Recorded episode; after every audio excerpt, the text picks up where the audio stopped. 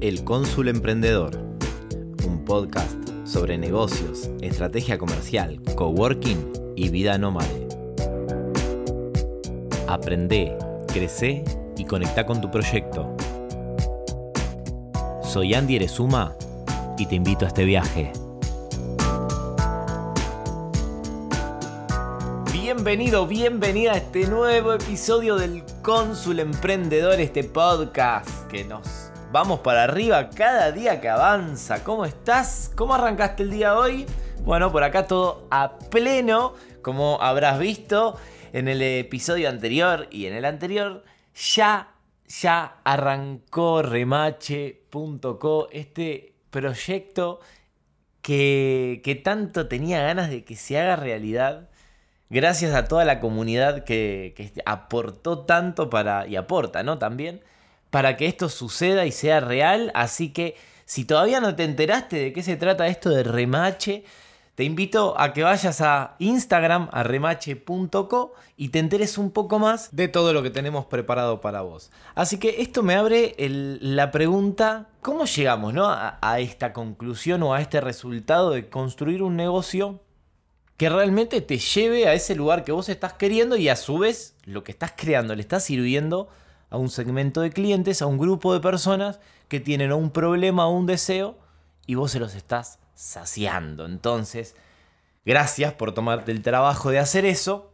Así que, como para entender un poco cómo, cómo llegás hasta a tener este resultado, tiene que ver un poco el episodio de hoy que tiene que ver con esto, con construir una cultura de trabajo saludable, un lugar donde den ganas de ir a trabajar, un lugar donde den ganas que aparezcan problemas, un lugar donde tengamos ganas de pasar gran tiempo de nuestra vida. Por lo menos, durante los primeros cinco años vas seguramente a dedicarle muchísimo tiempo a ese proyecto, una vez, yo siempre digo que cada vez los procesos son más cortos, ¿no? Una vez que uno ya sabe construir un emprendimiento, puede construir otro seguramente en la mitad de tiempo y el tercero en la mitad y el cuarto en la mitad. Y, obviamente porque en ese camino uno empieza a encontrar respuestas, empieza a encontrar problemas y los soluciona, empezás a conocer más personas, empezás a, a, no sé, a trabajar con un equipo, empezás a decir, bueno, esto que lo hago así, o antes esto lo hacía así, o más o menos así, ahora lo empiezo a hacer siempre de la misma manera empiezo a decir, bueno, che, para, ¿con quién, con qué clientes quiero trabajar? Y empezás obviamente a entender un poco más de que, cuál es el mundo del emprendedor. Entonces, entendé que, que estás construyendo un emprendimiento, que si sos capaz y fuiste capaz de construir lo que construiste hasta ahora, podés volverlo a construir. Y si en el camino aprendes nuevas cosas y tenés nuevas experiencias y nuevas habilidades y nueva red de contactos, es muy probable que tus próximos proyectos, si en alguno fracasaste o querés cambiar el proyecto en el que estás, si querés dedicarte realmente a eso que te apasiona, porque ahora encontraste un loquito que te está diciendo dale que podés, no te recomiendo que digas de un día para el otro dejo de hacer esto, hago lo otro, si no buscaría la transición. Pero sinceramente se puede y si ya tenés un emprendimiento que todavía no estás del todo conforme, bueno, que empieces a pensarlo y decir, bueno, ¿cómo lo puedo rediseñar para empezar a trabajar mejor? Entonces acá aparece esto, ¿no? La cultura de trabajo saludable. Trabajar en un espacio donde realmente tengamos ganas de ir, tengamos ganas de levantarnos por ahí algún día temprano, tengamos, no tengamos ningún problema con algún día madrugar, no tengamos problema con trabajar por ahí un domingo. O por ejemplo, en mi caso, yo estoy construyendo un, un proyecto en el cual yo pueda elegir cuándo quiera trabajar y que trabajar para mí sea las acciones más importantes en las cuales más impacto puedo hacer en el proyecto. Entonces, si hay cosas en las cuales yo tardo tres veces más que otro, porque no soy demasiado habilidoso, por ahí no me ponga a hacer foco en eso, ¿no? Entonces, ¿cómo llegamos a construir una cultura de trabajo? Pero ¿para qué la vamos a construir, no? Porque si no, si no sabemos el para qué, y el para qué ya te lo dije. Entonces ahora te voy a compartir seis elementos que a mí me parecen súper importantes al momento de tener en cuenta o de analizar si estamos o no teniendo una cultura de trabajo saludable. Y en primer punto son los objetivos, los objetivos personales y los objetivos del negocio. Esto es, ¿qué querés vos para tu vida primero y después? ¿Cuáles van a ser los objetivos del negocio que por consecuencia natural te van a llevar a cumplir tus objetivos? que tengan que ver obviamente alineados con el negocio. No, no podés pretender que el negocio te dé amor, a no ser que así lo busques y encuentres el amor ahí adentro. Pero si vos tenés bien en claro qué objetivos querés cumplir, o por lo menos algunos, es muy probable que el día de mañana no te arrepientas de haber construido ese negocio y tengas un espacio de trabajo saludable. Y con eso me voy al segundo elemento que me parece muy importante, que es el espacio de trabajo. El espacio de trabajo yo ya me lo armé en mi casa, cada vez que me, me mudé o algo, siempre tuve mi puesto de operaciones, mi lugar donde es tan íntimo como el celular o como la computadora. Son herramientas de trabajo que uno define que son esas para uno para poder operar en condiciones normales. Esto me refiero a tener por ahí tu oficina, tu escritorio, tu lugarcito, tu esquinita en algún lado, pero que sea tuya, que nadie te apoye cosas, que nadie se siente y que no sea de nadie. Esto no es por egoísmo, sino que tiene que ver con un estado de, de, fluidez que vas a encontrar dentro de tu trabajo cuando estés trabajando. Entonces, si trabajás desde casa y tenés que lavar, levantar la mesa para poder poner la computadora y ponerte a trabajar, y seguramente ya te la firmo, no te dan ganas de trabajar. Ahora, en mi caso, yo tengo mi, mesa de trabajo que tiene 2 metros de ancho, donde tengo absolutamente todo, hasta espacio para apoyar cosas, escribir y todo. Y eso a mí me permite realmente poder operar. Y es importante. Y acá te quiero recomendar un libro que después lo vas a encontrar en la página web de remache.com, en la parte de podcast, que te lo voy a dejar ahí anotado, que es el de Organizate con Eficacia, el método GTD de David Allen. Este libro a mí me cambió la forma de entender por qué es tan importante tener tu puesto de operaciones, tu, búnker, tu lugar donde vos operás, donde vos haces la parte operativa, ya sea tu control de finanzas, ya sea mandar mail a clientes. Es el lugar donde las personas saben que si vos estás sentado no deberían interrumpirte.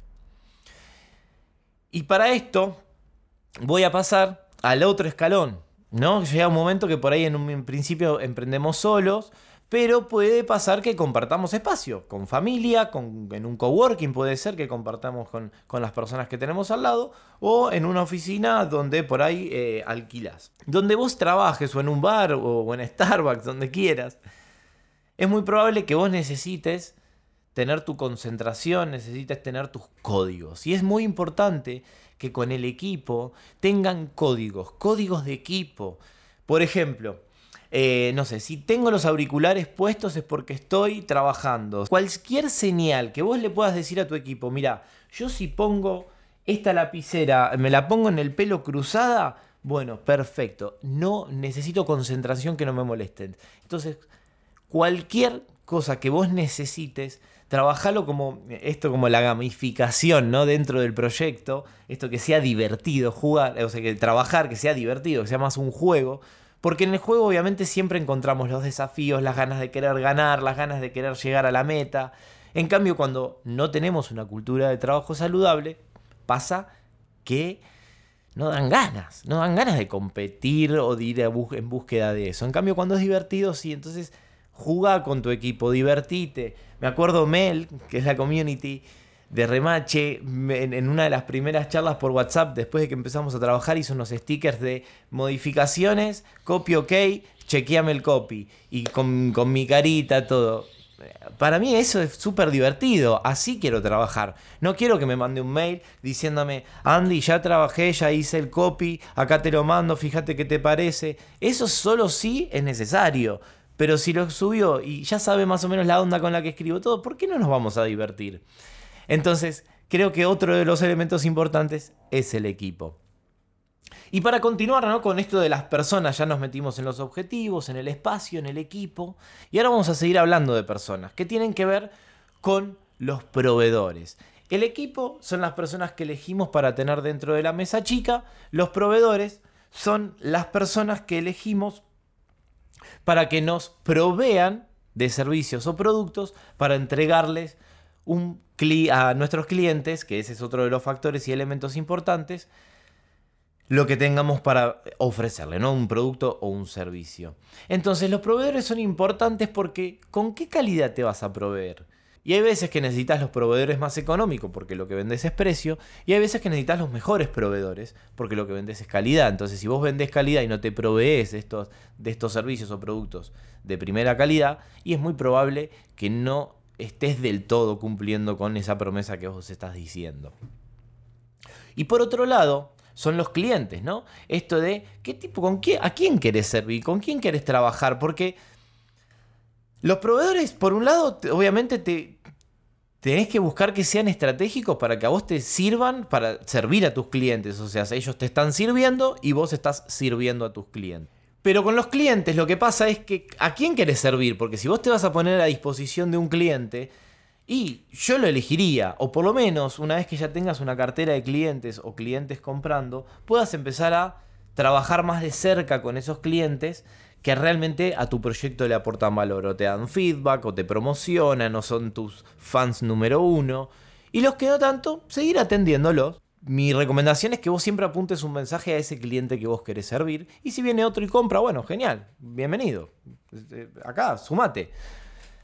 Por otro lado, no, esto para seguir construyendo la cultura de trabajo saludable. ¿sí? Mirá, mirá el valor que puede tener querer tener una cultura de trabajo saludable y estar buscándola y ejecutándola.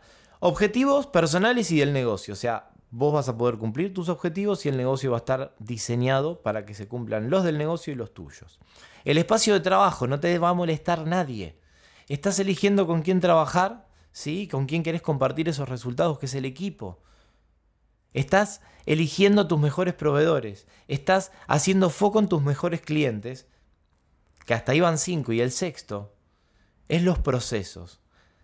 ¿Sabes si podés optimizar o mejorar tus procesos? Esta pregunta te lo hiciste. ¿Hay acciones que vos hagas todos los días que son automatizables o son eliminables o son delegables? Entonces, acá es donde yo quiero, ya para hacer un cierre, invitarte a que hagas realmente un análisis de estos seis puntos sobre los procesos que tenés y ver si los podés automatizar, ver a quién podés sumar o restar en el equipo, lamentablemente, porque no está aportando para tener una cultura de trabajo saludable, ver con qué proveedores te quedás y cuáles querés renovar, ver a qué tipo de clientes de los que ya tenés tenés ganas realmente de servir, que te diseñes tu espacio de trabajo, que sea tuyo sagrado y que nadie te moleste, para que todo eso alineadito se cumplan tus objetivos y lo del negocio. Si querés escuchar todos estos episodios, puedes entrar en la página web de remache.co.